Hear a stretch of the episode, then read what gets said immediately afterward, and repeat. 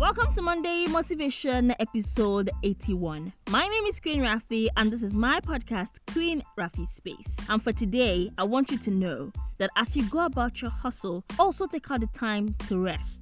Yes, calm down, slow down.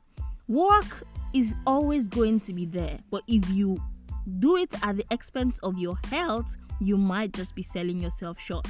So while you're going about the hustle and bustle, remember to take care of yourself, take care of your mind, and take care of your body. Thank you so much for listening and make sure you share this with your family and friends. Also, have yourself a beautiful, fantastic week ahead.